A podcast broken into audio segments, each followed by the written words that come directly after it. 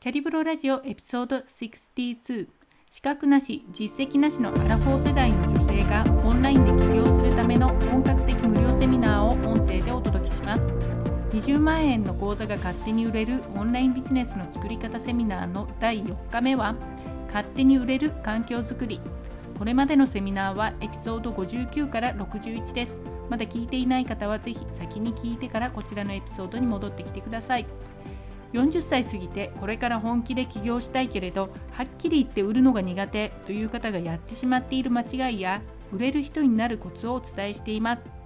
ワークブックを受け取ってプレゼンテーションをご覧になりたい方はショーノートのリンクより無料マスタークラスへご参加くださいはい、こんにちは。日本の皆様はおはようございます。では今日もあの20万円の講座が勝手に売れるオンラインビジネスの作り方始めたいと思います。映ってますかね？えっとですね、ちょっとどうかな？はい、始まりましたね。OK です。じゃあ今日も皆さんぜひ、あの、どこから見ているのか教えていただけるとすごくあれは励みになるので入れてください。お願いします。はい、ではですね、ちょっと早速いきますね。で、こちらをちょっと画面を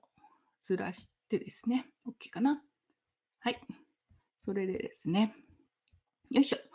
はい、今日はこのい、えーと、4日目ですね。5日間の中の4日目、勝手に売れる環境づくりというのをお届けしたいと思います。で今までにアンストッパブルマーケティングで、どちらかというとね、マインドセットをして、その後、スイートスポット、自分の世界観を見つけるスイートスポットというので、この2つでね、アンストッパブルマーケティングのサイクル作りました。で、アンストッパブルマーケティングの大事なところっていうのは、その自分のポジティブな、他の人に対するポジティブな影響力を大きくしていく、そこにフォーカスしましょうというお話だったので、その時にやっぱりね、集客っていうのが外せないので、影響力を大きくする時には、いろんな多くの人に、まあ、自分のことを知ってもらうっていうのもありますよね。なので、そこで引き寄せ集客の極意というところにつながってきてます。で、集客した後にご自身のものを売れるようにしておかないと自分のビジネスが成り立たないので、今日はその続きでビジネスのね、売るというところにフォーカスします。はい。皆さんおはようございます。あ、スイスからありがとうございます。よいしょ。スイスからありがとうございます。けいこさん、ホノルルからこんにちは。ミシガンからです。ですね。あ、ゆきさん、また埼玉からおはようございます。今日もよろしくお願いします。ありがとうございます。毎朝ね、日本の方は早いです。はい。という感じで、今日の、今日はですね、勝手に売れる環境づくりになります。よいしょ。で、昨日ちょっとあの集客のところで一つね、言い忘れたことが大事なことを忘れてたんで、私ね、今日はまたちょっと集客のまとめしたいと思います。みきさん、こんにちは。ダラスからですね、ありがとうございます、ミキさん。はい。で、昨日集客のところで、あの、テクニックやノウハウとかいくら学んでいても集客できていないよと自分でね、しょぼーんってなってる時は、大抵このね、4つのところで詰まっていることが多いですよと。まずね、練習不足だったり、あと十分な期間やっていなかったり、集客に行動は活動してるんだけど、アウトプットというかね、情報発信してるけど、半分以上は集客にならないことを一生懸命やっている意図がね、集客の意図がちょっと不明瞭だとか、正しい行動をしてるんだけど、不定期にこうね、一定量ずっと同じようにするんではなくて、やったりやらなかったり、やったりやらなかったりする。こういう行動をしていると、いくらテクニックやノウハウが正しくても学んでも結果につながりにくいですよっていうお話したんですよね。こんにちは。ハワイからリカさん、こんにちは。ありがとうございます。ゆきこさん、やかなあの、松田さん、ありがとうございます。大阪からですね、ありがとうございます。はい。でですね、このノウハウとかね、学んでも集客できない。これは、あの、他の例えで言うと、どういう状態かというと、皆さん、ここね、来ていらっしゃる方、何か教えてあげている人が多いですよね。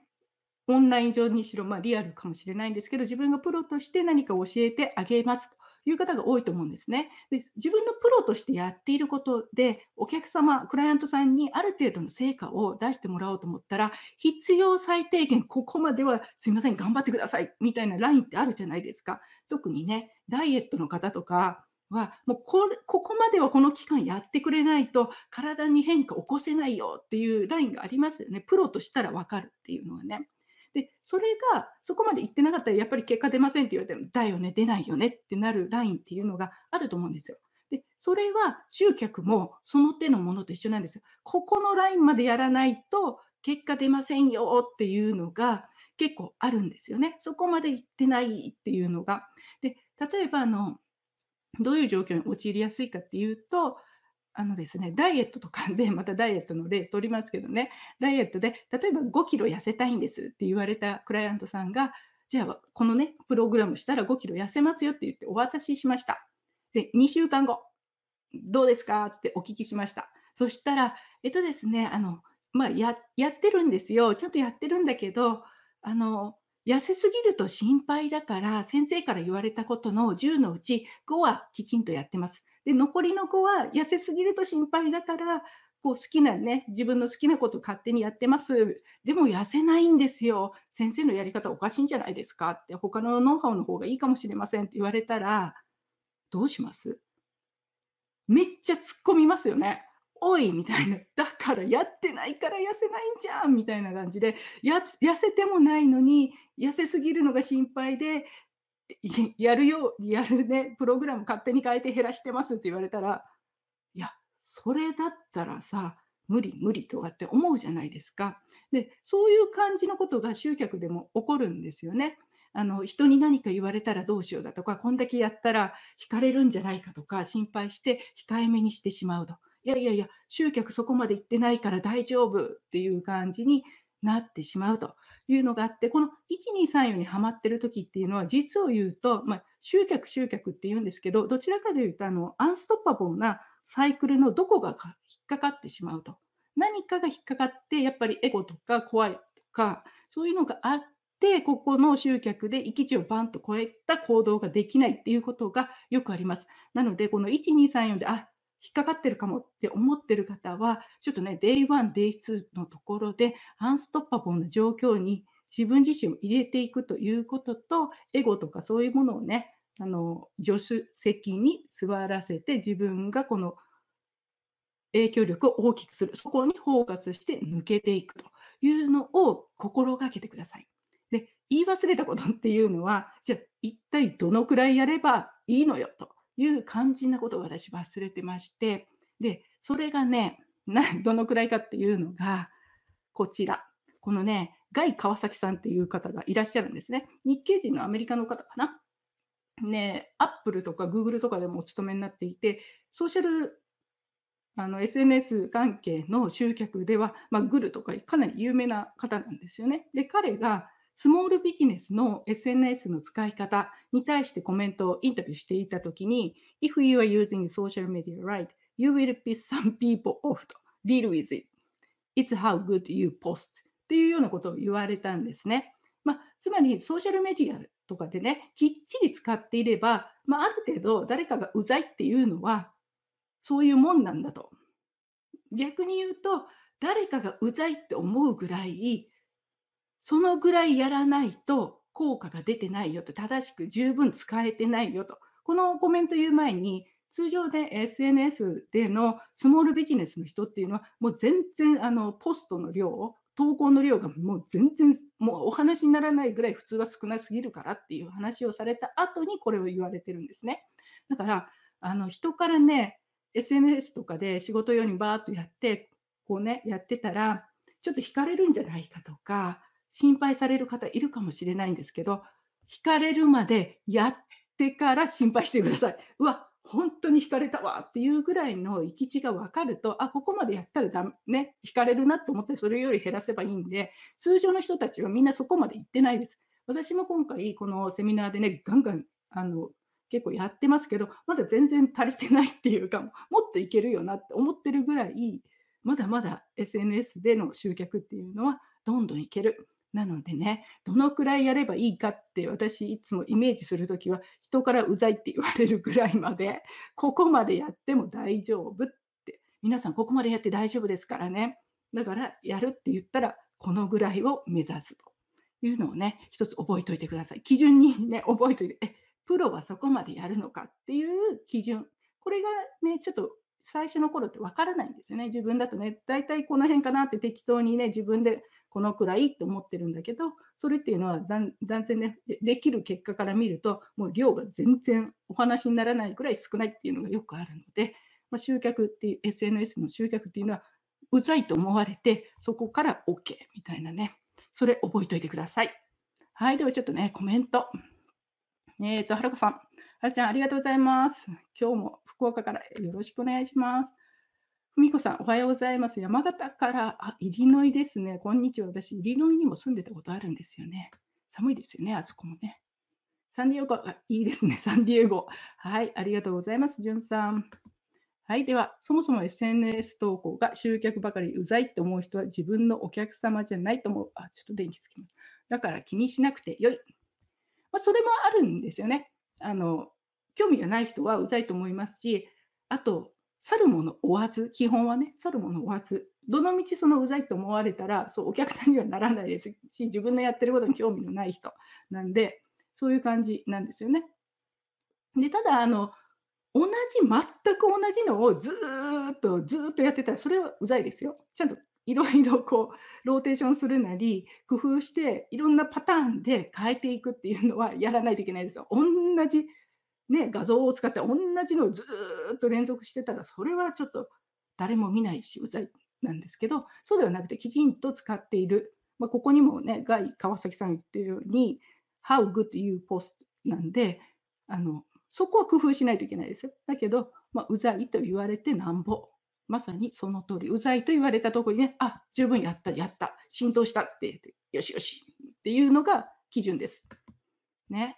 惹かれる量って対象のお客さんが日本人の場合と、例えばアメリカ人の場合違うと思いますか？どうですかね？あの、ジャンルによっても違うし、多分ね、惹かれる量って本当にすごい量やらないと惹かれないと思いますよ。よっぽどじゃないと。だから、あの、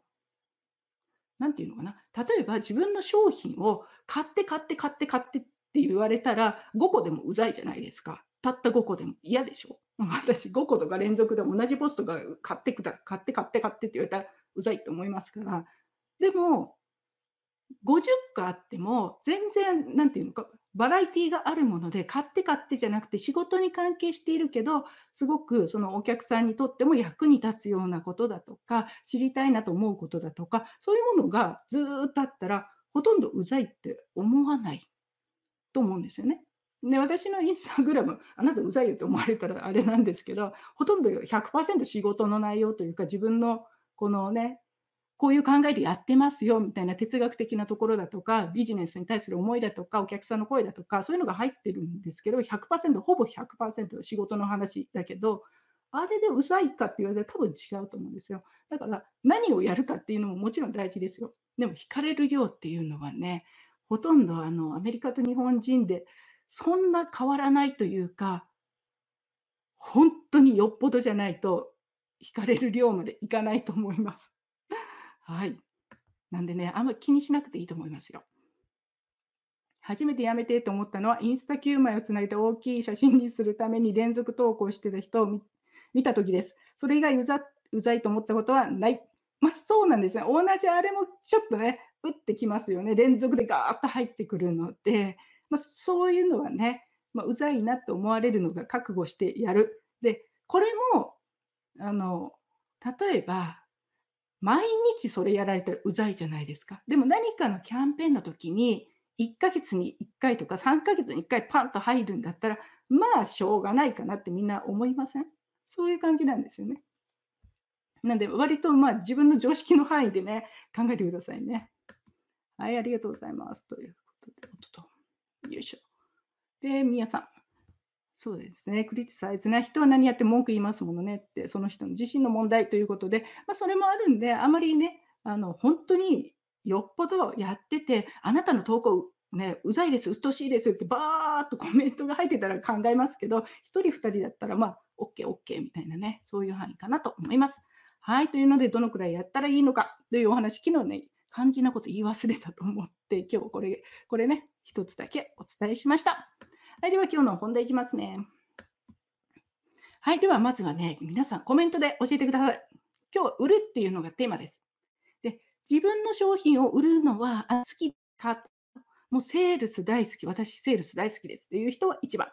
なんとなくね、まあ、なんとなくこう売るときっていうのは、こう、ザラッとした気持ちがあって、居心地が悪い人、2番。で、3番、はっきり言って売るとき嫌いです、みたいな方は3番。というわけで、1、2、3、コメント入れてください。お願いします。ちょっと待ちますね。お水飲みます。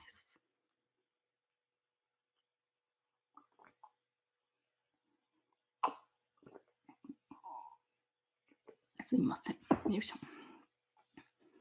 あ、ゆきさん3番。はっきり言って苦手。ああ、苦手意識。1と2の間かも。ああ、それもわかりますね。あの、買ってもらえる時のね、あのね、よいしょよいしょよいしょ。これでね、はるちゃん、1と2の間かもっていうので、そうなんですよね。あの、買ってくれそうなお客さんにするときは楽しいですしね。そういうのありますよね。2、2、2、えー、2、2、1、2、2、2、弥生さんも2。大体なんとなくもうすごい好きっていう人はあんまりいなくて、んなんとなく居心地悪い、まあ大体この辺みたいな、この、この辺りっていうのが多いのかなと思いますね。わかりました。で、私自身は はっきり言ってあまり営業好きじゃないんですよ、実を言うとね。だからマーケティングにこだわってるっていうのがあるんですけれど、扱う商品にもより1か2にもなる。そうですね。問題なしではないけれど、これいいですよね。問題なしではないけど、自分がおすすめするものを売ることには抵抗がないって。そうなんですよ。あの、だから、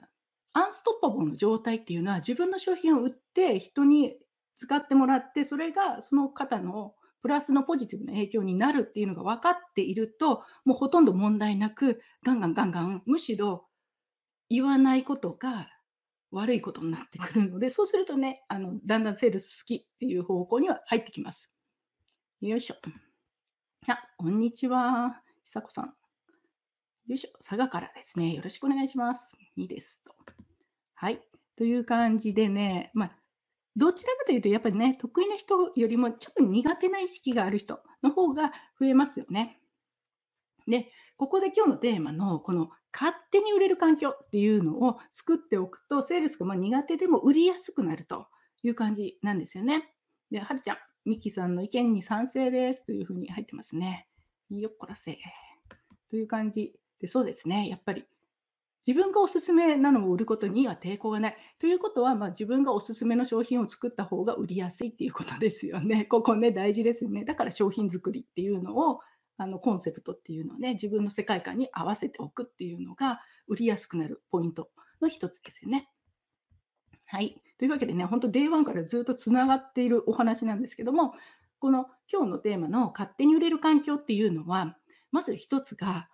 当たり前にね、自分の商品とかをね、当たり前にまずは売れる人になるというあなた自身の問題と、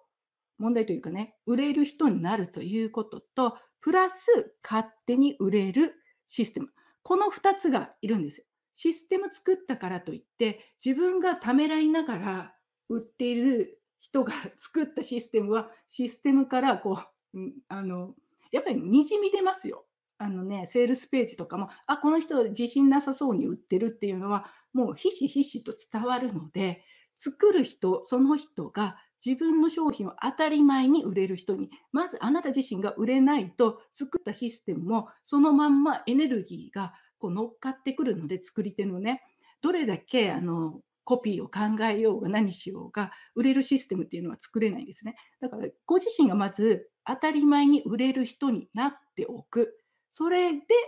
システムを作る。このセットですよ。自分が売れる人になってないと、勝手にね、システム、売れない人が作ったシステムは売れませんからですね。だから、いくら自分がね、売らないと言っても、自分自身で売れる人になるっていうのは、もう外せないポイントになります。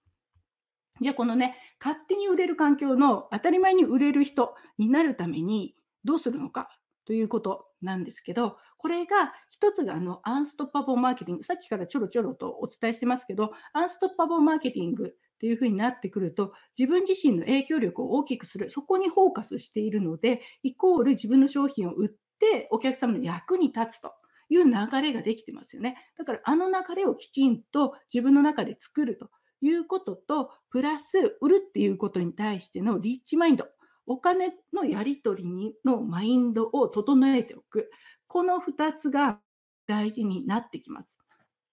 はい。でね、まず聞きたいのは、お客様からお金をいただくときに何を感じますかと。どういうふうに自分を感じるかと。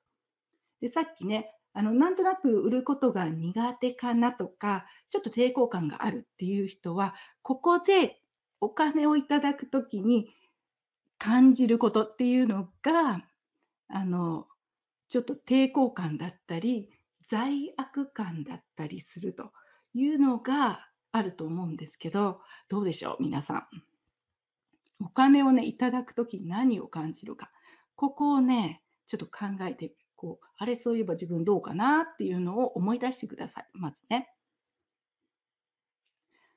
はい。で、お金っていうのは鏡効果になってます。どういうことかというと、あなたがお客様からお金をいただくときに感じることというのは、イコールあなたがお金を払うときに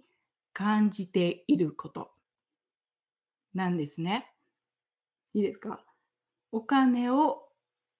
いただくときに感じることっていうのは、払うときに感じていること、それの裏返しになるというのが、このお金の鏡効果なんです。ゆきさん、めっちゃ嬉しいですっていうのは、お金もらえるのが嬉しいっていう感じなんですよね。はい、お客様に、はるくさん、はるかちゃん、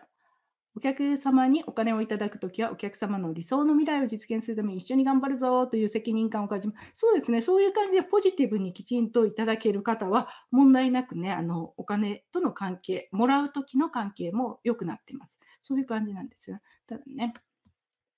で、ちょっと罪悪感を感じる方っていうのは、ここのあの自分が払うときの漢字イコールもらう時の漢字っていうのが、これをまずね、基本におあの考えてください。よいしょ。はい。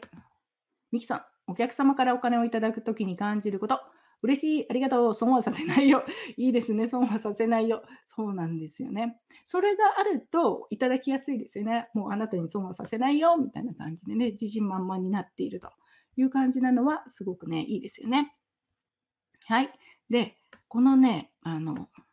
よいしょ。で、リッチマインドと貧乏マインドっていうのがあって、言葉聞いたことはあると思うんですけど、いろんなね、言い方すると思うんです。で、リッチマインドっていうのは基本的にお金の支払うことっていうのが、お金の行き来がね、投資、お金は投資するものだから払ったものがただ単にお金が行くとかではなくて使ってそれがちゃんとリターンとして他のものとして返ってくるとそういうやり取りが基本的になっていると。であとそことプラスこの抱負っていうのはお金っていうのは限られているものじゃなくてもう空気とかま太陽の光とかと一緒で豊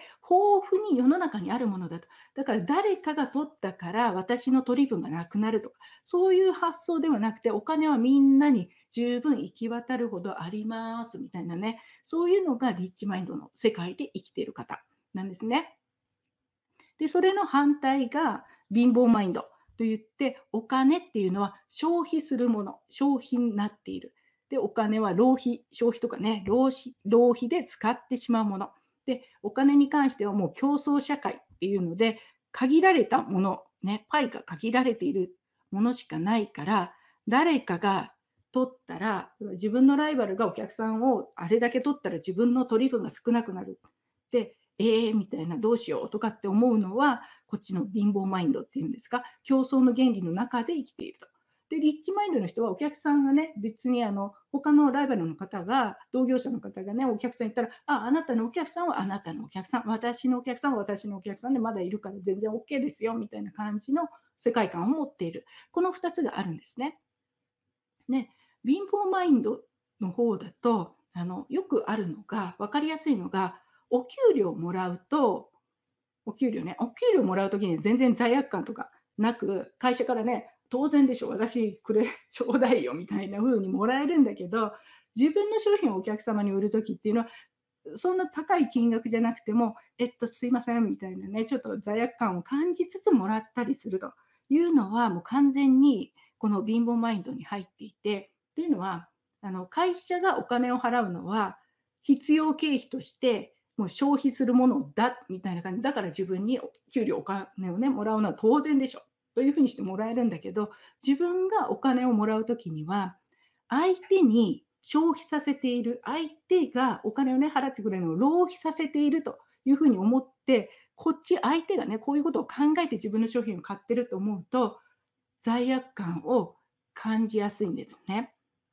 で逆にあのリッチマインドできちんとお金との関係っていうのは投資なんだっていうふうに思っている方は相手の方が自分の商品を買うっていうのは自分に投資ではなくて 相手の方がね自分の商品を通じて自分自身ご自身に投資しているとその関係がきちんと分かっているので自分にねあの商品を売ってお金をいただく時も相手の何て言うのかな相手の方がきちんと自分に投資して、きちんとそれを自分の商品を通じてリターンを返しますよっていうことなので、全然罪悪感を感じる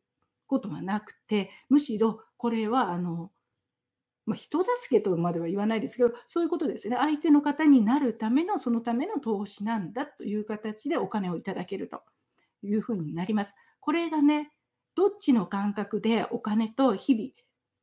付き合っているかで自分が売る時の感覚っていうのが変わってきます。でこれは特にあの高額商品を売る時にもう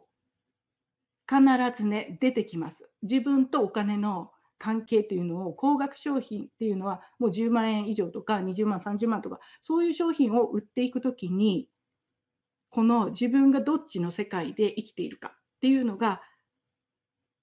こうねなんていうのかな、目の前にパンと出てきます。で、どうしても商品の高額化ができないっていう方は、どちらかというと、このね、強くこっちの方に考え方として、ここの世界、貧乏マインドの消費とか浪費とかでお金との付き合いをしている方に多いです。はい。ではちょっとここまででコメントをね、見たいと思います。よいしょ。ですね。はい、みわさん。私は感謝ですね。お金をもらうときね、感謝ですね。そうですね。その感謝、ありがとうございますっていうのもいいですよね。はい。選んでもらって嬉しいですよね。そうです、そうです。マネーリタラシー、あ、リテラシーですね。と同じ節約投資。そうですね。節約と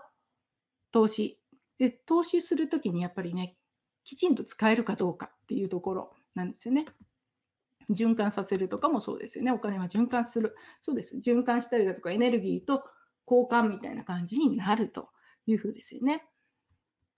はい。で、この、あの、リッチマインドで、私ずっとね、貧乏マインドで消費とか浪費で、やっぱり罪悪感ってあったんですよね。自分の商品を売ることに対して、お金をもらうことに対してね、すごい罪悪感があって、ここをまず変えないと、自分のビジネスってうまく回っていかないと。で、これが割とあの当たり前に売れる人はもう当然こっちのね、リッチマインドの方になっているという感じなんですよね。よいしょ。で、そのま、今のコメント見る限りでは皆さんね、割とね、あのリッチマインド側でね、生活されている方みたいなので、安心なんですけれども、いいな。えっ、ー、と、個人営業で頑張っている人にお金を払うとき、ありがとう、頑張ってくださいねと思います。そうですね、受け取る側になったとき、ありがとうと思ってもらえていると感じながら罪悪感なくお金をいただきたいです。そうですね、ありがとうって、それですよね。もう、あこの商品作ってくれてありがとう、あなたに会えてよかったです。みたいな感じでいただけるというのがね、だからそれの気持ちになるためにも、やっぱりベースというか、元に戻ると、あのアンストッパボーなサイクル、ああいう形で社会貢献、自分のやることが社会貢献につながるっていうのがきっちり頭の中に入っていると、罪悪感なくお金っていうのがもらいやすくなります。もうすべてね、つながってきてますから。ね、そのね、貧乏マインドっていうのがなかなかね、抜けきれなかった時に何をしたかというと、まずお金との関係、イメージを変えるというので、アファメーション、お金との関係を変える、ポジティブに変えていくアファメーション。これを私ね、多分結構3、4ヶ月、半年 ?3、4ヶ月かなぐらいはずっと心の中で毎朝毎朝唱えてたんですけれど、それがやっぱりお金は無限にある資源のね、一つであっ、あらゆる方向から自分に来てるんだと。向かってくる。太陽のね注がれる太陽の光のようなもの。あの酸素のようなものとかいう人もいるんですけどそういう感じでお金っていうのは無限にある資源の一つなんだっていうその大前提。限られたものをみんなで取り合ってるんじゃなくて無限にある資源の一つであってもう自分に簡単に流れてくるもんだというこの大前提っていうのをまずは身につけておかないとなかなかリッチマインドの方に変わっていかないんですね。で、これ、私最初に聞いたとき、本当に意味が分かんなかったんですよ。お金はたくさんあるとはね、無限にあるとか、そういう話をする方がいても、はあとかって思ってたんですよね、実際は。だけど、これ、毎日毎日そういうふうに唱えていると、だんだん感覚的に分かってきました。あそうか、そういうことなんだ。無限にある資源の一つっていうので、エネルギー交換して、まあ、循環されるって言われてましたけど、皆さんがそういう感じで循環して入ってくるものなんですよね。だから自分にこう入ってくるものなんだっていう大前提を受け取れ受け止める。そう、これ、本当ね、初めて聞いて、はっと思う方いると思うんですけれど、ちょっとね、あの騙されたと思って、3ヶ月ぐらい、このお金は無限にある資源の一つなんだと。あらゆる方向から自分に入ってくる、入ってくるって思って、試しにやってみてください、本当に。少しずつお金に対するイメージっていうのが変わってきます。はい。であともう一つ大事なのが、もうこれ、起業家の方にはぜひね、これを信じておいてほしい言葉っていうのが、成功するチャンスっていうのは、もう世の中に十分すぎるほどあります。ということは、ね、自分の競合の方が成功する、そのチャンスも十分あるし、その方が成功したからといって、私の取り分が減るわけではなくて、私自身も十分にチャンスがあると世の中にね、あなたが成功するチャンスっていうのも十分あるんですよ。これが、まあ、リッチマインドの方の豊富にありますよという世界観なんですね。で、もう一つが、これから作ったり、何かを売るときに、多くのお客さんですね。お客様がもう私のサービスを待っていて、喜んで私のサービスを購入してくれるんだという大前提で商品っていうのを作っていくと。そうしないと、あの、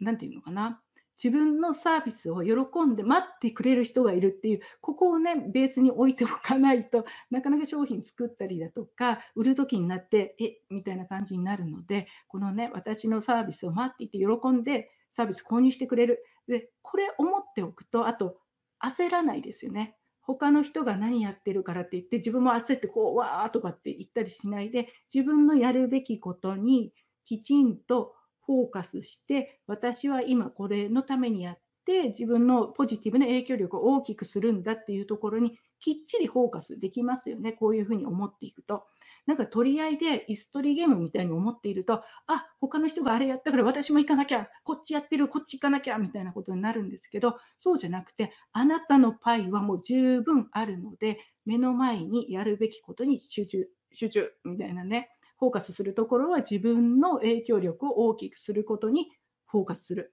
という形で行動そのものも変わってくるのでね、こういう形のあの自分でのお金との関係というのを整えていくというのをちょっと心がけてください。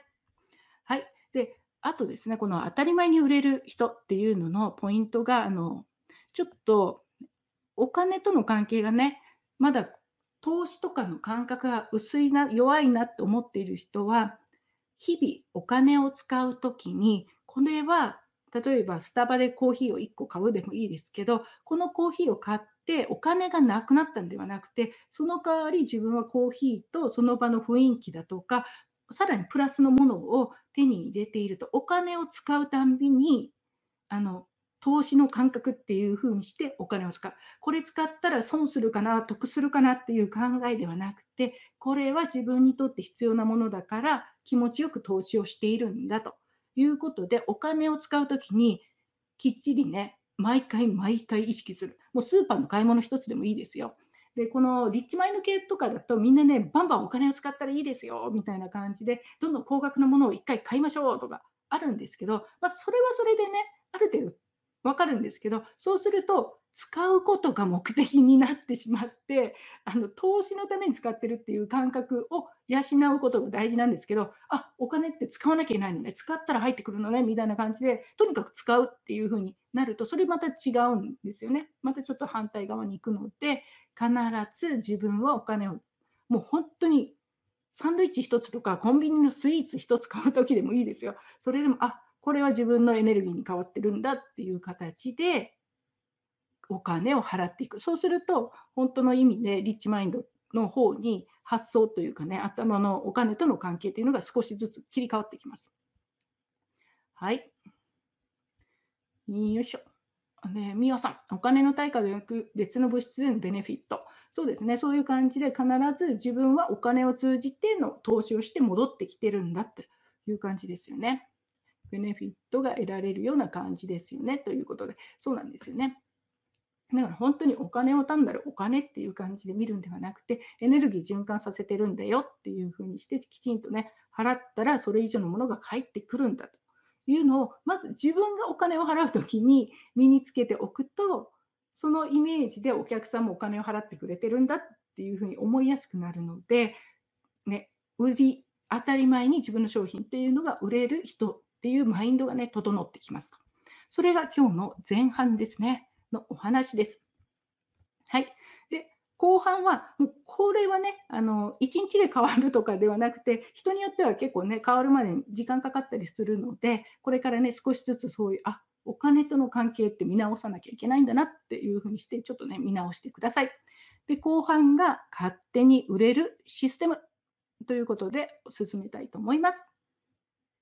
よいしょ。で、ここまでで大丈夫ですか？あの、売れる人、人として、あ、お金との関係を売るときにはやっぱり大事なんだな。当然、そういう感じでね、本当に自分が当たり前に売れる、気持ちよく売れる人になるっていうのはすごく重要です。はい、ミキさん。よいしょ。夏の暑い日、タクシー利用して子供のお迎えの保育園に行ったら、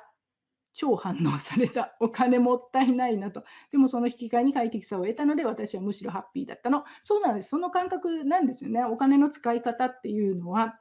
ただ単にお金が減ったとか、そういう量の問題ではないっていうところですね。お金では換算していないそういうね、別のエネルギーが、プラスのエネルギーがすごい入ってるんで、全然 OK ですよね。はい。というわけでですね、この売れるシステムの方に移りたいと思います。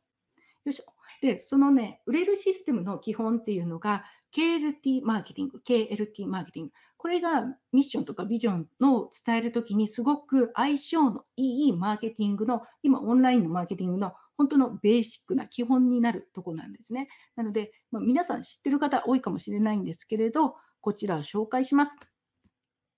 で、KLT マーケティングっていうのは何かというと、ノ K っていうのが No ですね。知ってるよって、興味を持つよっていう No。で、L というのが Like、好きになる。まあ、これ、ラブっていう人もいますけど、まあ、好きだよっていう話ですね。で、T というのがトラスト、信頼するという形で、お客様との関係のステップを書いているものなんですね。知ってもらって、好きになってもらって、信用してもらって、まあ、クレジットカードでね、買ってもらうみたいな、そういう話になってくるんですね。で、それぞれ知ってもらうっていう時が、あの、ここが集客、いわゆる集客ですよね。あなたのことを知ってもらう。私ここにいますよ。アテンションプリーズみたいな感じで知ってもらうっていうのが最初の段階です。で、ここでやっているのが、Facebook とか Twitter とかね、インスタ、YouTube、アメブロとかの SNS とブログとか、もう今いろんなものがありますけど、一番最初にあなたを見つけてもらうところというのが、ここがね、集客で、ここはもううざいと思われるまでやりましょうというところなんですよね。で、知ってもらっただけでは、まだビジネスとして成り立たないので、その次にあなたのこと、これをね、知ってもらったら、あ、この人なんか好きだわって思ってもらうというのがその次のステップで、ここがいわゆるリストになります。メルマガとか LINE とかですね、今だったらね。というのがリストになります。で、さらにこのリストとかメルマガで、こう日々のやり取りがあった上で、それで信頼してもらったら、あ、この人の商品なら買いたいなと、そういう形で信頼してもらったらお客様になっていくというふうにステップがあります。で、この KLT マーケティングでは、もうあの最初にね、知ってもらっていきなりここで売るっていうことは、まずやらないんですよね。いきなり売ってしまうっていうのは。というのは、全然あなたのこと知ったばかりで、私、好きでもないし、信頼もしてないから、紹介したところで買ってもらえないので、だからよくね、ツイツイッターじゃない、インスタとかそういう SNS とかでは売るなって言われるのはそのためなんですね。ここで売ってもどのみち買ってもらえませんよ。そうではなくて、売るときっていうのはもう少しステップが進んだ後で売りましょうという話になります。でちょっとお水飲ませてもらいますね。で日本のあのマーケティングで企業塾とか行かれると、これを集客、教育、販売という形でお伝えすることが多いんですけれど、これね、私あんまり好きじゃなくて、というのは、集客も私が集客する。で、教育も私がお客さんを教育する。販売も私がお客さんに売る。みたいな感じで、売り手主体なんですよね、ここはね。どちらかというと、売り手主体の発想になるんで、そうではなくて、お客さん目線で、お客さんにまずは興味を持ってもらう。で、その後、お客さんから好きになってもらう。で、最後にお客さんから信頼してもらうという形で、この KLT マーケティングの一番のポイントは、お客さんが自発的に、あなたが無理やりね、教育してわーっと教えるとか、説得するとかではなくて、お客さんの方から自発的に興味を持ってもらって、その次、好きになってもらって、それでお客さんの意思で、お客さんの方から信頼してもらうと。お客さんが自分で動いてきてくれる。この流れを作ることがポイントなんですね。無理やりやるんではなくて、きちんと一つ一つお客さんの方から来てもらうというのが好きなんですね。あの、KLT マーケティングになります。で、この KLT マーケティング、オンライン上でこれを流していくというのがシステムのもう大ベースになるんですけど、この時にちょっと覚えておいてほしいのが、オンラインの人間関係っていうのが距離感ですよね。距離感がリアルとちょっと分かりづらいですということを言われる時があるんですけど、それもあのオンライン上での人間関係もリアルの人間関係も基本的に一緒です。というのは、例えばこの脳、ね、K の部分っていうのは実、実際で言うと、例えばどこかね、まあ、大学とかね、会社でもいいですけど、その同じ部署に入っただとか、同じクラスになったっていうのが、まあ、知り合ったみたいなとこですよね。K で知り合いになりましたと。で、ああ、なんとなくその中で、あの人いいなって思ったら、ね、連絡先交換したりしますよね。で、それが、ま好きになるっていうので、リスト、お客様からまさに連絡先をいただくっていう段階、好きになりましたみたいなで、そこでお付き合いをして、あ、なるほど、こういう人なんだな。あ、これ私と趣味が合いそうだな。あ、確かにいいなと思って、最後、信頼してお客さんにお金ね、払ってもらうっていうところはまさに、あ、結婚しましょうねって言って契約をするという形で、人間関係のリアルな人間関係を少しずつ深めていくのと、オンライン上での人間関係を少しずつ深めていくっていうのは、まさに同じ感覚でやるんですね。だから、いきなり出会った人に、ね、婚姻届でここバン、反抗してくださいみたいなことしませんよね。リアルでね。それを、もしオンラインでやるんだったらいきなり出会い頭にね、インスタとかで買ってくださいとかブログで買ってくださいっていうのが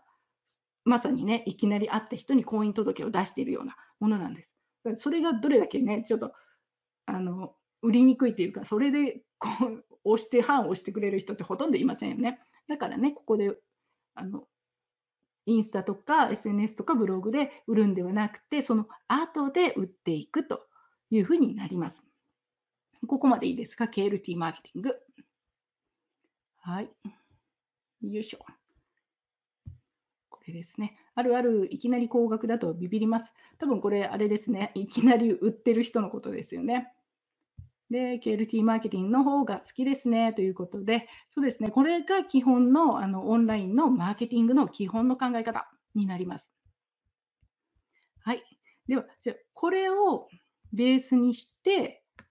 どういう形で実際マーケティングでシステムを作っていくかということなんですね。で、ここで、よいしょ、あれ。あの、重要なのが、集客っていうのは、この、ちょっと見づらくなってきましたけど、えっ、とですね、Facebook とか、インスタとか、あの SNS、ブログとかで知ってもらう。これ昨日やったところですよね。ここで出すメッセージが理想のお客様を引きつけてくるものにしておかないといけないですよっていうお話を昨日したんですよね。よっと。ちょっとミワさんから質問が入ってますね。えっ、とですね、質問。SNS だと高くても20ドルくらいと聞いたのですが、どうなのでしょう？それは、うーん、あの、やり方にもよるんですけど、例えば、多分ね、ローチケットって言われるものですよね、英語でね。で、20ドルとか37ドル、まあ、50ドル以下っていうのが広告でいきなりバンとやってても反応が上がりやすい範囲。だから広告っていうのも、広告もあれなんですよね、一元さんにバンとそこで売ってしまうっていうのが多いので、それがだいたい50ドル以下、まあ、多くても98とか100、100超えるとどうかなっていうところが大体そのぐらいのレンジなので、SNS でも20ドルぐらいであれば売れるっていうのはあると思います。で、これもやってみないとわからないので、ご自身が日頃ね、どういう使い方をしているのか、それにもよると思うんで、ここはやってみてくださいと。実験するしかないですね。えっ、ー、と、円価だと3000円、そうですね、3000円とか、大体そのくらいのレンジっていうのは、CM、あの情報商材、形のない情報商材でよく見る値段の範囲ですね、3000 27ドルとか、そのあたりっていうのは比較的に27ドル、39ドル、あのあたりは比較的コピーライティングでその場ですぐに速攻で売れる金額ではあります。よいしょ。ただね、そのやり方にもよるんで、まあ、そういうローチケットだったらまあ売れなくはないっていうのは確かにありますよ、その場でね。はい。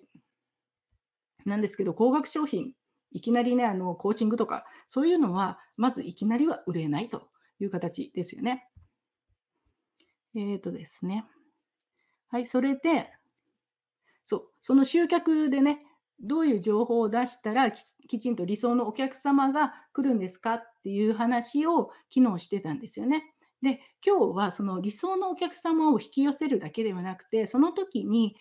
どうせなら売りやすい環境づくり、でそのための情報をあの無料のところで出していくという発想で、無料のね、情報っていうのを、あのどういう情報を提供するかっていうのが決まってきます。でそれで、ここでね、あの、無料でどんな情報を出すのか、いまいちわからないと。この話が出てくるのが、特に私とかオンライン講座してますよね。オンライン講座とかで、有料でも情報を出している人が、じゃあ自分の有料の情報と無料の情報、どこで何を違うのかというのが、いまいちわからないというのをよく聞くんですね。皆さん分かりますか？自分の中で無料の情報はこれ、有料の情報はこういうのっていうふうにきっちりとあの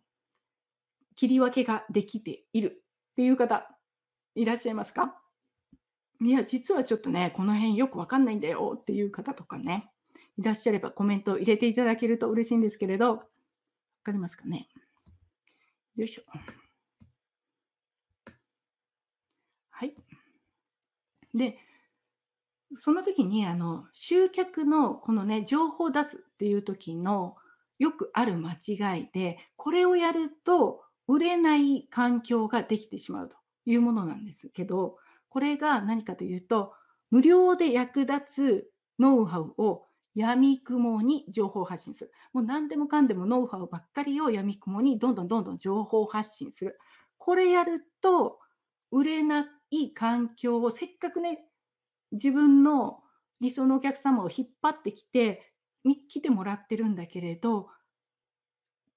そのお客様がなかなか買うっていうところに行かなくなってしまうというのがこの無料で役立つノウハウを闇雲に情報発信するというのがあります。よっとコメントが入りましたね。あ、悩んでますってまさにですか？かなこさん。有料と無料の切り分けですよね。ミキさん、ぜひ聞きたいです。よいしょ。What and Why が無料で、How は有料って聞きますが、つい出してしまう。そうですね。具体的にお申し込みはこちら的なボタンは知ってもらう段階では避けてメルマガあたりで入れるのが良いという解釈で合ってますか？そうですね。あの、知ってもらう段階では、あの何かにもよるんですけれど、またちょっとね、後でそこの話をします。申し込みはこちらみたいなのはね、やってましたって多分ガンガンガンガン無料で情報を出すみたいな感じですかね。DM から無料コンサルをよくやっていますが、その先のものがあった方が良いんだろうなと思っています。そうですね、無料コンサルだとね、まあ、最初はしょうがないっていうか、最初はある程度自分のスキルを上げるためにも無料コンサルっていうのはあるんですけれど、その後ですね、ビジネスとしてするんであれば、必ずその先っていうのは必要ですよね。はい。で、このね、無料で役立つノウハウを焼肉もに発信するとどうなるかというと、こちらなんですけども、売れない環境を作ってしまう。だからまず一つは自分もね、あのノウハウばっかり出してるとしんどくなりますよね。ネタ切れとかね、成果のない無料情報発信に時間が取られすぎる。すっごいこだわって出していくと、どんどんどんどん時間が取られて、何やってんだろうみたいな疲れてくるだとか、無料と有料の情報の線引きに悩むと、あと、せっかくね、自分はすごい貴重な情報を出したんだけど、これがね、役に立たないとか、間違ってるって言われることがある。なぜかというと、あの、その無料の情報っていうのはバラバラに出てきてますよね、あちこちから。なので、受けてるの人が私の情報とかを勝手に取って、他の人の、ね、戦略と合わせて、もうこうガムテープで使ベタベタ貼ったような戦略の中にポンって入れたりして、全然ね、こっちが使ってほしい意図とは全く違う使い方をされるっていうのがしょっちゅう起こるので、もう貴重な情報がまともに使われないっていうのはよくあります。だから、例えばさっきの言っあの集客のとこで言えば集客の、ね、ノウハウとかテクニックの前にその前にやるべきことがあるんだよっていうのをやってなくてノウハウばっかりガーッとね集められてでもそんなん使えませんって言われたらいやそれ以前の問題ですみたいなそういうことがねよくしょっちゅう起こります。ね、あとは無料でね何でもかんでももらえるよって期待する人がすごくねそこに集まってきてしまうと。だから無料でもらえますっていうので、人は来るんだけれど、じゃあ私の商品買い買いますかって言った時に、え、あ、いいです、いいです、みたいなね、そういう状況になりがちです。で無料の情報で、あとはできそうだから、有料有料の情報はいらないわと、ね、ここまで無料で教えてくれたんだら、もうあと自分でやりますみたいなね、そういう状況になって、売れない環境っていうのを作ってしまう。だから、ノウハウとかをむやみやたらに出してしまうっていうのは、良くないんですよね。じゃあ、あの、例えば私がね、今こうしてマスタークラスやってます。これなぜですか？というのがね、あると思うんですけど、これは逆に言うと、まあ、どういう情報を出したらいいかっていうと、一つがさっき言った KLT、ね、知ってもらって、好きになってもらって、信用してもらう。その、まあ、今もう知ってもらったっていうところがクリアになっているので、その次知ってもらった後は、あの好きになってもらうだとか、信頼してもらうっていうのがありますよね。それを、その、まあ、ポイントだと思ってください。それね。そのポイントをガーッと貯めるのに、ライブとかっていうのは、こういったセミナーとかすごく早いですよね。皆さんと知り合いにもなれて、知って、あと私のことを知っていただいて、で、この教え方だとか、プレゼンの仕方だとか、そういうのとか、あと持ってるノウハウだとか、知識だとか、そういうのもライブだとごまかせませんから 質問された時とかにね。ごまかせないので私に対する好きだとか信頼だとかそういうポイントっていうのがポンポンポンポンポンって上がりやすい。ですよね。ライブは。特にライブはねすごく上がりやすいっていうのがあります。なのでそういうのをもう KLT マーケティングっていうのが私は分かってるのでなのでそれだったらこういうセミナーをすると L のポイントとね、ライクのポイントとトラストのポイント稼げるよと思って、まあそんなね ではないですけど、でもそういうことなんですよ。マーケティングをするっていうのは。だからこのむやみやたらにセミナーを思いついて、あ最近何、Facebook のセミナー流行ってるみたいだから、やればいいわみたいな、発想ではなくて、きちんと KLT の OKOK、L と T のポイント稼ぎに行きますみたいな、そういう発想で、こういったマスタークラスっていうのをやっていると。そういう話なんですよ。だからね、あの、無料のノウハウ、ノウハウじゃなくて、他にも役に立つ情報ってありますよね。あなたの、あの、まあ、お客さんのね、声とか、そういうのもそうだし、失敗体験とか、そういうのも、あの、ノウハウ以外で役に立つ情報っていうのが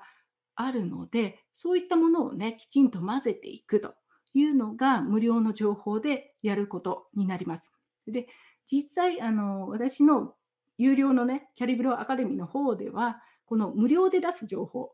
確かね、何種類かな ?9 種類かな ?9 タイプあるんですよね。で、まあ、そのうちの一つが、お客様の声を紹介する。これも一つのね、あの、ノウハウ以外で無料で出すべき情報みたいなのがあります。で、そういうふうにきちんと無料で出した、出した方がいい情報っていうのがあるんですね。これは無料、こっちからは有料というのがあって、その無料の情報でも、まあ、KLT をを上げる、ポイントを上げるだとか、その他のこう意図的に作った無料の情報というのを出していく。それによって売りやすい環境が作れてくるいうのなんですね。なので、まずはここですよね。無料の ノウハウをやたらめったら出すと売れない環境を作ってしまうので、何を無料で何を有料にするか、ここのね、線引きというのはきちんとご自身の中で決めておかないと、こういうふうに売れない環境、バンバンバンバン出していたら売れない環境っていうのができてきます。これ私ね、ブロガーだったので、すっごいハマったんですよ。本当にバシッとハマりました。落ち落ちるっていうかね、ハマってたんで、今はね、気をつけますけど、本当にこの何でもかんでも出せばいいっていうのではないんですよね。で、その次が、あの、セールスページにとにかく人を集める。これですよね、さっきね、具体的にお申し込みはこちら的なボタンは、これですね、知ってもらう段階では避けてメルマガあたりで入れるのが良いという解釈で合ってますか？そういう感じですよね。あの、まあ、どこで入れるかっていうのがまたあるんですけれど、とにかくセールスページに人をバンバンバンバン集める。これも売れなくなる環境づくりに役立ちます。これやっちゃうとね、売れなくなるんですよ。でなぜかというと、さっき言ったように、いきなりセールスページにバンって来てもらう、セールスページに人を行くっていうのは、KLT で知ったばかりの人に、信頼関係もね、L も T もすっ飛ばしてできてないのにいきなり売り込んでるから売れないんですよね。でお客様の気持ちの準備も買う準備も全く整ってる前に商品を紹介しているので説得しないと買ってもらえないんですよ。この商品いいですよ。私のこの商品すごいんですよ。みたいな感じで言わないと買ってもらえなくなってしまう。まあ、言っても買ってもらえないことの方が多いと。で、さらに、さらに、これがね、一番厳しいんですけど、あなたの商品をね、だから準備してなくてパンと紹介したら、もうあなたの商品、あ、私はいらないわと。私のね、まあ私の商品もうこの人からはいらないわと。決めた人が多くなると。で、その決めた人も無料のプレゼント欲しいからリストとかに入ってくるわけじゃないですか。だけどその人たちはもうあなたの商品は買わないわっていうふうに決めていると。で、そうすると、その後にどれだけ商品を紹介しても、ものすごい売りづらいですよね。というのは、ご自身のことを思い出したらわかると思うんですけど、一回ね、この A さんの商品、私には必要ないわって決めたら、その後いくら紹介されても、ほとんど覆ることっていうのがないですよね。難しいですよね。ああ、私もこの人の商品いらないと思ってたから、決めたからもういらないですっていうのは、もう一回考えて決め直すのっていうのは、めんどくさいのが一つと、人は一回こう決めたら、それを守りたいじゃないですか。一度私買わないって決めたんだから、それをね、覆すっていうのは嫌だなっていうのが働くので、先にね、もう準備ができてない人にバンバン売り込んでセールスページを見せちゃうともう買いたくない買わないって決めた人ばっかりが残ってしまうというかねそういう人たちが多くなるので後でどれだけ紹介しても売れなくなってしまうというのがあります。はい。で、ちょっとですね、ノウハウ、継ぎはぎはありますよね。そうですね。これやるとね、あの、意図が違うノウハウ、目的が最終ゴールが違うノウハウを勝手に継ぎ合わせちゃうんで、結果としてね、出てうまくいかないと。え、そのノウハウはブログで稼ぐアフィリエイト用だよ。え、こっちのノウハウはオンライン講座で売るものだよとか、全然違うのを言っちゃうっていうのがね、継ぎはぎなんですよね。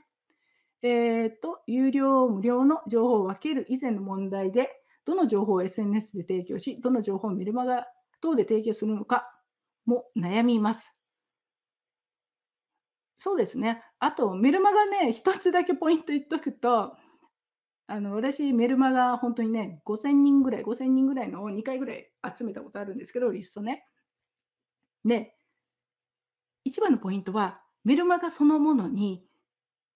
実を言うと、価値をあまりつけすぎない。っていうのが一番楽な方法です。あの普通ね、メルマガとかね、こう価値のある情報を渡しましょう、価値のある情報っていうのが一般的に言われるんですけど、それやると、すごいしんどいんですよ。続かないんですよ、メルマガ自体がね。自分でメルマガのハードルをガーンと上げてると、書きづらいじゃないですか。もうメルマガだから特別なものを書かなきゃいけないみたいな感じで、日頃から、なんていうの、はいはいみたいな感じで気安く書けなくなるんで、あの、あんまりね、メルマガを特別視しない方が本当はいいです。すごい楽、その方が。そう っていうので分かりますかね。だからあんまりね、あの、どの情報を SNS で提供しとか、どの情報をメルマガ等で提供しっていう感じでやるよりも、まあ、全体を流していく風な考え方をした方が楽に分かります。もうポイント一つだけ言うなら、この話も深くなるんでね、メルマガの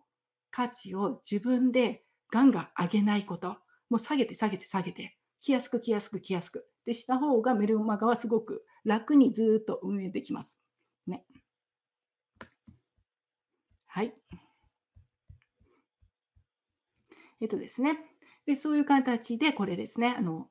セールスページにガンガン人を呼んでいくと、実を言うと買わないって決めた人が多くなって、売れない環境っていうのを自分で作ってしまうと。だから、じゃあどうするかっていうと、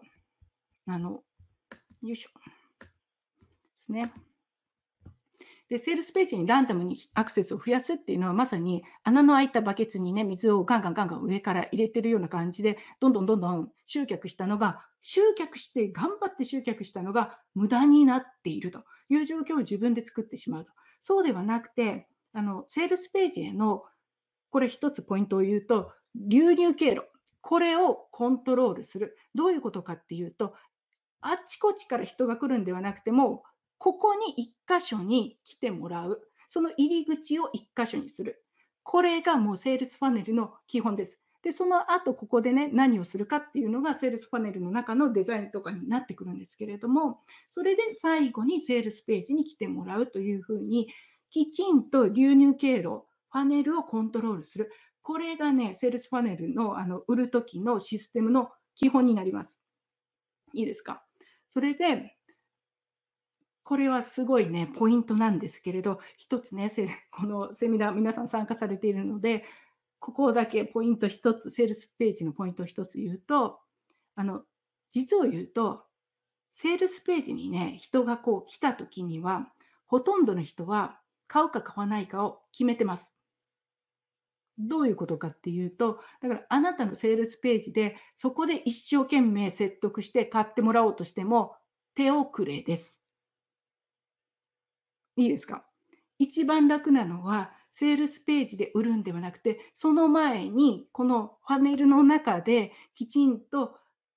整えて、相手のね、お客様の気持ちをきちんと整えて、セールスパネルに行くときには、もう買う買いたいなって思うようにしてから行く。セールスページで説得しようとして、もう手遅れだと思思ってください。できなくはないんですよ。できなくはないんだけど、すごい大変なんですよね。そこだけで説得して買わせようっていうふうになっちゃうので、そうではないんですよね。その前からきちんと整えておく。それがあのセールスファネルの醍醐味っていうか、一番ポイント、もう本当のポイントになってくると。で私のあの専門っていうのが、このまさにね、セールスパネルのこの中身、はい、人が入ってきてもらって出口に行くまでのところをデザインするっていうのが、あの私の方の一番の得意技になっているので、まあ、そこのね、具体的なやり方とか、ハウツーですよね、ステップバイステップでこうやりますよみたいなのは、あのキャリブロアカデミーといって、私の方の有料の講座の方でしっかりとね、学べる内容になっています。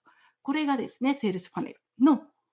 ポイント。もう入り口を1箇所にすると。で、売るときにはもう決まってる。ね、もう勝負がほぼついてますよっていうのを覚えておいてください。よいしょ。で、どこで自分の世界観、メッセージ、ミッションなどを伝える？ん？ここで自分、ここがどこだろうな。メッセージ、ミッションなどを伝える。まあ、メッセージやミッションっていうのは、そうですね、あのまあ、日頃の投稿から伝えてての方がいいと思いますよ。それね、日頃の投稿からメッセージとかミッションを伝えておくっていうのが。で、おそらく扱う商品や業種にもよると思うのですが、そうですね、あの商品や業種にもよって、どこでやるのかっていうのは変わってくるかと思います。はい。というわけで、ちょっと先を急ぎましょう。はい。で、最後、こうやってきて、最後はですね、あの売るっていうところ。で、オンラインの講座の商品っていうのは、売り方っていうのが3つあります。3つね。で、ちょっと質問なんですけど、オンラインで売る、特にコーチングの商品とかを売るやり方3つあるんですけど、まず1つがリアルで対面でセールスをする。で、B、オンラインでの対面、ライブとかですよね。対面でセールスをする。C、完全に仕組み化して、もう対面ゼロで売っていく。このね、ABC のうち、売りやすいもの、一般的に制約率が高いと思う順番にちょっと並べてみてください。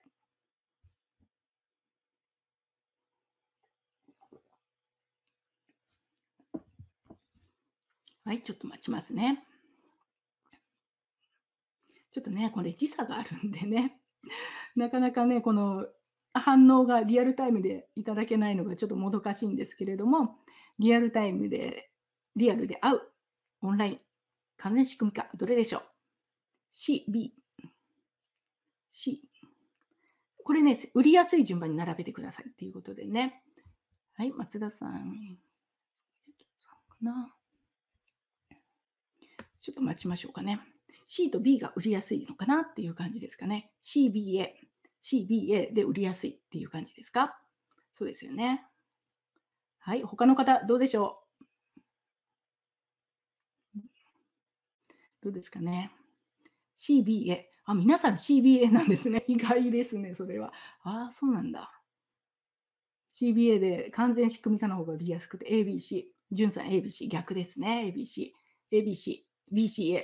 エスプレッソ。そうですね。こちらが BCA。はい。かすみさんかな ?ABC、CBA、CBA、CBA。あ、二手に分かりますね。CBA の方と ABC という感じですよね。CBA。なるほど。そういう感じなんですね。えっとですね、これ、あの、人によって得意不得意ありますよ。得意不得意あるんですけど、一般的な制約率が高い順で言うと、ABC です。リアルで対面で売るのが断然制約率は高いです、通常ね。で、その次はオンラインでのライブが、まあ、基本的に人と人とで対面でやっているのが一番売りやすいんですよ。で、最後仕組み化っていうのが一番実は難しくて制約率が低くなります。あの具体的な数字がね何パーセントとか持ってないんですけれどもうリアルで、例えば10人で、リアルで売ったら5人売れて、オンラインの講座だったら、オンラインでね、対面したら4人。で、仕組み化だったら1人とか、そういう感じです、本当に。で、売りやすさで言うと、断然リアルで対面で売る方が、人との人の距離も近いですし、信頼関係も得られますし、詳しく分かりますよね。で、その人に合ったセールストークもその場で変えていけますよね。なので、リアルで会うっていうのは、実を言うと制約率が一番高いです。だから逆に言うと、初心者の方にはリアルで対面の方が実はセールスしやすいんですよ。まあ、セールストークのね、この、なんていうのかな、セリフっていうのがきちんと分かっていれば、もう断然リアルの方が楽です。はっきり言って。私リアルで営業してましたけど、その当時は、ま数千、数千万円の装置なんです。な何千万だったかな？4000万とか5000万円の装置をまあ、研究者に売るみたいなね、それリアルで対面で売らされてたんですけど、そういうのやってて、もう対面の方が絶対、そんな装置なんか絶対ね、あのオンラインでは売れませんけど、あのね、対面で売るっていう方が売りやすいんです。で、今、対面のセールスってものすごいやりづらくなりますだよね。あのコロナの影響で。なんで、ここでリアルでやっていた人がドドーンと流れて、こっちにオンラインのライブのセールスに来ていると。そういう状況なんですね。そうですね。率、数ではなくて率です。そうなんですよね。対面の方が人柄も表情も分かるので、対面と一般的には言われていますよね。そうですよね。表情も分かるし、本当にカスタマイズできるので、対面で売る方が楽です。楽っていうか、制約率は通常高いです。まあ、あの得意不得意はありますよ。だけど、基本はそうなんです。だから、もしあなたはね、今対面で会うとか、オンラインで対面で何かをやっているんだったら、そこでセールスをするのが一番制約率は高くなります。めちゃくちゃ有利な場合ですよ。あの、本当にリアルで会うチャンスがある人、例えばあのね、私の受講生さんでもいらっしゃいますけど、お片付け関係のね、コンサルティングをされる。で、お客さんのところに会う。そこで他の商品を営業する。それが一番、うん、あの制約率は高くなります。その時売らなくて、いつ売るのっていう感じですよ。オンラインしかできない。ね、こっちはね、人と会えませんから、海外だから。なので、オンラインじゃなくてもあのリアルで会うっていうのが制約率が高いので、まずそれをやってる方、リアルで会うチャンスがある人は、そこできちんと営業をするっていうのを覚えてください。これ、やらないとものすっごい損ですから。ね。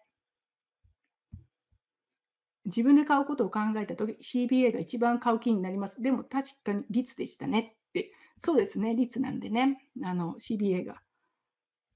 まあ、買うのはそうかもしれないんですけれど、率で言ったらもう断然人と会った方が多いと。で、私たちが売っている商品っていうのはコーチングとか、その人に教えるもので、割と増すっていうか、まあ、高額になればなるほど、特にリアルであった方が売りやすくなると。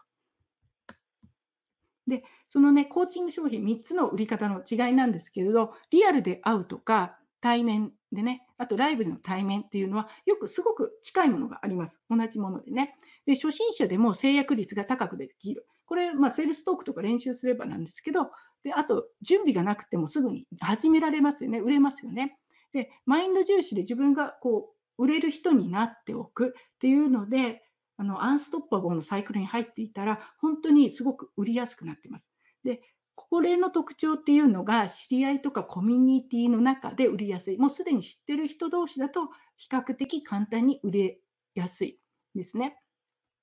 で、それに対して次が、あの仕組み化の場合というのは、これはもう制約率を高めるための戦略がもう絶対に必要なになってきます。で、仕組み化にするので、もう断然で先に準備をしなければいけないということで、準備が必要で、まあ、マインドはね、どちらもセールスするときには必要なんですけど、プラス、マーケティング力っていうのが、もう完全に問われるのが、こっちの仕組み化です。なぜかというと、対面があると、その場の雰囲気で調節できるんですけど、仕組み化っていうのはもうお任せしているので、仕組みの方に、きっちりと作っておかないと、売れない仕組みができます。売れない仕組み作ったことあるから分かるんですけど、なので、本当にマーケティング力が問われるのが、この一番最後の仕組み化になります。だからね、あの制約率っていうのも、こっちが大変なんですね。上げるのが大変になってくるのが、この仕組み化なんですね。で、こちらの対面ゼロセールスっていうのは、今よく言われる誤解みたいなのがあるんですけど、それが、あの仕組み化はね、今時もう仕組み化で売るのは古いよみたいなね、売れなくなってきたって言われるんですけど、それはちょっと違っていて、仕組み化っていうのはテクノロジーのとこなので、めちゃくちゃここね、テクノロジーが発達していて、やり方、マーケティングとかがすごく発達してきているので、もうこの手が使えなくなったら、じゃあ新しいこの手があるよみたいな感じでね、どんどんどんどん新しいものが入ってきているので、仕組み化が特に売れなくなったというよりも、その流れについていってない人が 売れなくなったっていうのはあります。で、あとね、次の誤解が、仕組み化なんで、先ほどね、準備が大変ですよってお伝えしたんですけど、それね、すべてが完成するまでマネタイズできないんじゃないかっていうのも一つの誤解なんですね。というのは、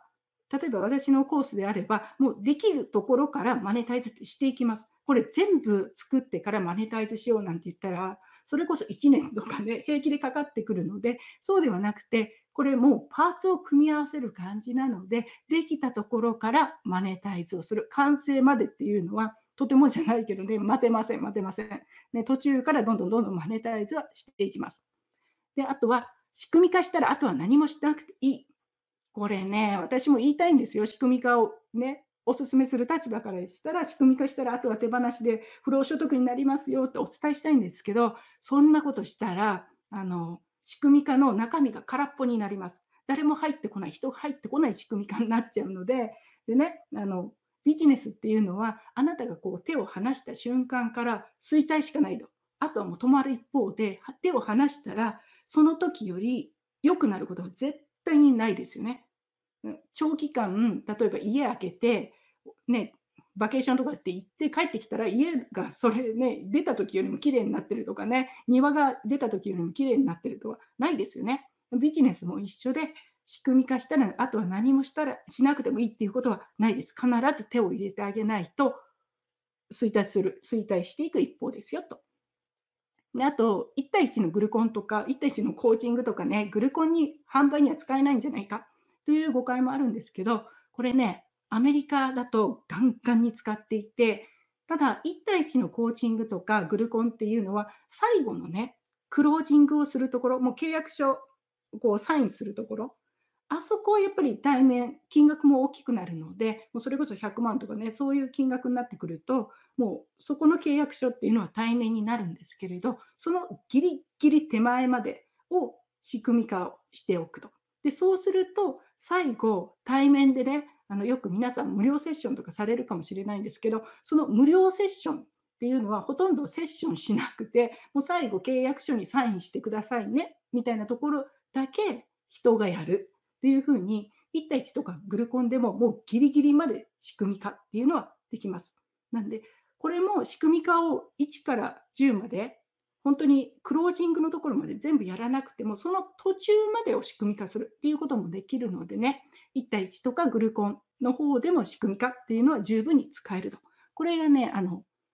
完全仕組み化して売る場合になります。こういう感じなんですね。はい。というわけで、今日はね、この売り方の3つの違いっていうのをお話ししたんですけども、こちらのこのね、本当に仕組み化で売るっていうのと、対面のよくウェビナーとかでね、ウェブのセミナーとかで売るっていうのは全く違う状況になってます。で、この仕組み化を学びたいっていう方は最終的にね、で、この仕組み化を作っておくと、最後、広告だとか、アフィリエイトとかで他の方にね、売ってもらうだとかっていう感じで、スケールアップをするベースができるんですね。で、そこまでのスケールアップをしていくって将来的にはやっていきたいという方は、やっぱりここの仕組み化っていうのを今から作っておかないと、これ、準備が必要っていうのは時間がかかりますからね。そういう意味で、早めにこのオンラインとかで売っている方も、ここからもうすでに作っておくというのが、こちらのね、仕組み化をスムーズにランニングするポイントになってきます。で、まあ、こういった仕組み化っていうのは、あのマニアックなね、マーケティングの話が入ってくるので、そうすると、例えば、あの今ね、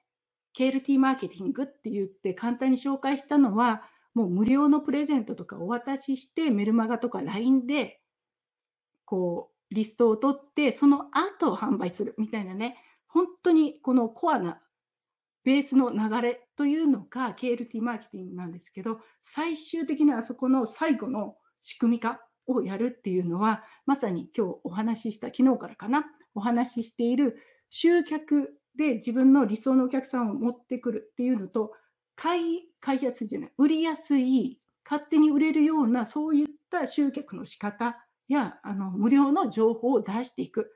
というところから、リストを取った後に何をやるか。で、商品作り、もちろんね、これは一番、デイツーか、ご自身のあのコンセプト作りっていうところと、あと、セールスマシンを作る。で、最後、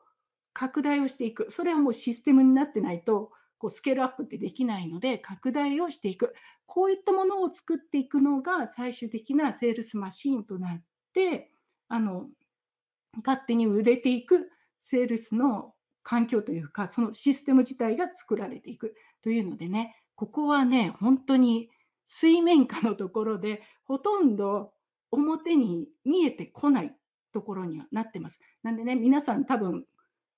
通常分かっているっていうか、仕組みかって思って知っているのが、プレゼント、LINE で販売かなっていうふうに思われると思うんですけど、さらに本格的にやる場合は、その水面下のシステム作りっていうのが必要になってくると。なんでね、でこれを私のキャリブロアカデミーの方ではこちらをどうやるかっていうのをステップバイステップでお伝えしている。それがね、私の方のプログラムになります。はい。というわけで、ちょっとね、時間が経ってるので、もう最後駆け足になりましたけど、今日はね、勝手に売れる環境づくりということで、まとめると、まずは当たり前にね、売れる人になる。それプラス売れるシステム。この2つ、2つが両方いりますよ。システムだけで売ってもらおうっていうのは、ちょっと虫が良すぎるっていうかね、厳しいのでね、必ずあなた自身も売れる人になると。で、2つ目がお金をいただくときの感覚イコール払うときの感覚なんですよっていうのでね、いただくときにちょっと罪悪感があるだとか、高額商品を売るときに罪悪感があるっていう人は、まずはここのお金の払うときの感覚、これをリッチマインドの方に持っていく。で、お客様がそのじゃあ実際に売るときのマーケティングは KLT マーケティングでお客様が自ら自分で進んでくれるような KLT マーケティングをしていく。で、あと、その時にポイントは、売れなくなるようなことをやってはダメですよっていうので、ノウハウをむやみにむやみに出してしまうとか、セールスページの流入経路ですね。これをランダムにしておくと、まあ、どこから人が入ってくるかわからないっていうのと、売れない環境になるので、流入経路を一つにする。で、このね、流入経路を一つにするっていうのは、あともう一つ、すっごいメリットがあって、それは1箇所でこう入ってくるので、すべてのチェックポイントで数字が出てくるんですね。何何割、何割、何割の人がここまで、何割の人がここまでというふうに出てくるので、どこを改善したら、そのこう動線っていうか、セールスのパネルが流れていくのか、どこが詰まっているのかが数字でわかるので、自分はなんとなくこっちを直せばいいんじゃないみたいな、そういうのではなくて、もう完全に、あここが悪いんですね。じゃあここ直しましょうっていう感じで改善していくということができるので、そういう意味でもこの流入経路を一つにするっていうのが大事になってきます。はい。で、最後、対面ゼロセールスはマーケティング力。これはもう絶対に必要になってくる。これができないと、対面のね、ゼロセールスのシステムっていうのは、もう勝手に作って勝手に売れるようになるっていうなったら嬉しいんですけど、そういうものではないのでね、きちんと戦略を立てて作っていく。それが必要ですよと。ちょっとね、もう最後駆け足になりましたけど。はい。というわけで、こちらが今日のお話です。はい。で、今日の宿題というのは、もう今日からね、売れる人になる、リッチマインドになるためのアファメーション、これをね、1つか2つ作って、毎朝唱えてください。こちらが宿題です。でですね、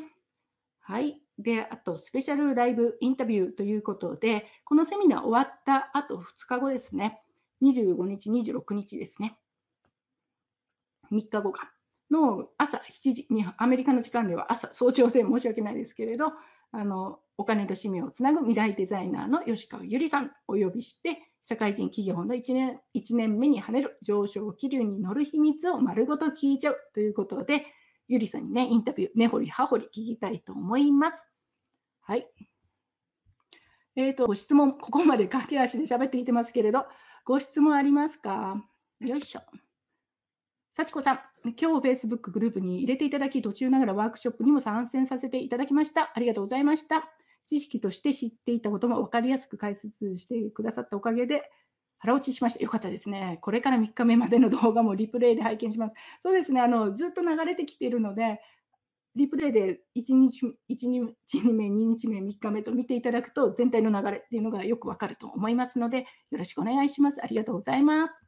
他にご質問とかありますか？今日の内容で。これは聞いておかねばというのがあれば、ぜひ教えてください。はい。というわけで、明日はですね、いよいよ最後。これがもうまとめというか、今までの内容全体をまとめて、で、じゃあ次あなたはご自身がね、どういうことをしたらいいのかなって次のレベルに上がるために今必要なことは何かというのをこうですね、魔法の質問ということでいくつか質問投げかけますので、それで次のレベルに行くために何が必要なのか、と今年をね、2021年何をするのかというのを見つけるヒントにぜひしてください。はい。というわけで、今日ね、駆け足で終わったんですけれども、えっとですね、私の有料講座の方ですね、キャリブロアカデミーのチラ見せということで、このセミナー自体5日目終わった次の日です。同じ時間にしますね。アメリカだと2月25日のお昼からお金色になりました。日本だと2月26日朝5時半からこちらの有料講座の方の紹介をしますので、ご質問等ある方はね、ぜひこちらでお聞きください。ね、セミナー中にやるとちょっとね、あの情報が混乱してしまうので、これ別にセミナー終わった後にしますのでね、興味のある方はぜひご覧ください。はい。で、今日かな、今日のメール、こちらのセミナー終わった後にも届くかもしれないんですけど、そちらでね、一応キャリブロアカデミーの方の紹介する動画等を送らせていただいておりますので、興味のある方はですね、そちらもご覧いただいて、でこちらでね、質問ある方はぜひ質問しに来てください。はい。というわけで、ちょっとね、申し訳ないですね。途中長くなってしまったんですけれど、今日はこれでね、おしまいにしたいと思います。他に何かご質問ある方いらっしゃいますか？かなこさん、とうこさんのお話、いつも参考になります。ありがとうございます。ご参加いただきましてね、今日はちょっとね、長くなりましたけども。はい。よいしょ。他にご質問、こちらのね、あの、方で質問がないようでしたら、今日はこれで最後にしたいと思います。よいしょ、いいかな。ですね。なので、明日もまたですね、これちょっとね、マーケティングの話とマインドの話と半々ぐらいかな。そういう感じになると思うので、最後、ぜひお聞きください。はい。では、もうそろそろおしまいにしますね。今日も楽しく受講させていただきました。ありがとうございます。こちらこそありがとうございます。ね。今日もとても勉強になりました。ありがとうございました。いえいえ、こちらこそありがとうございます。はい、今日も盛りだくさんで軽い興奮、後でもう一度聞きます。とうこさんありがとう。興奮しましたが、よかったですね。ちょっとね、盛りだくさんで詰め込みすぎましたけども。はい、なんでね。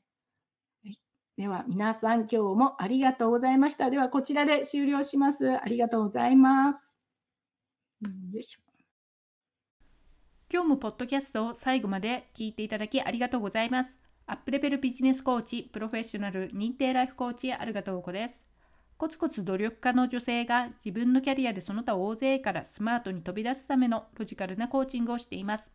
仕事で失敗しても自分にダメ出ししない人になる方法や分かっているのに行動できない人がサクッと行動できる人に変わる方法などを無料セミナーでお伝えしています。ショーノートのリンクをクリックしてセミナーへご登録ください。今日の話が面白かった、役に立ったと思った方は、ぜひコメントやレビューで教えてください。またキャリブロラジオでこんな話を聞きたい取り上げてほしいなどのリクエストを募集しておりますお気軽に Facebook や Instagram などから DM やコメントで教えてくださいではありがとうございました。またお会いしましょう。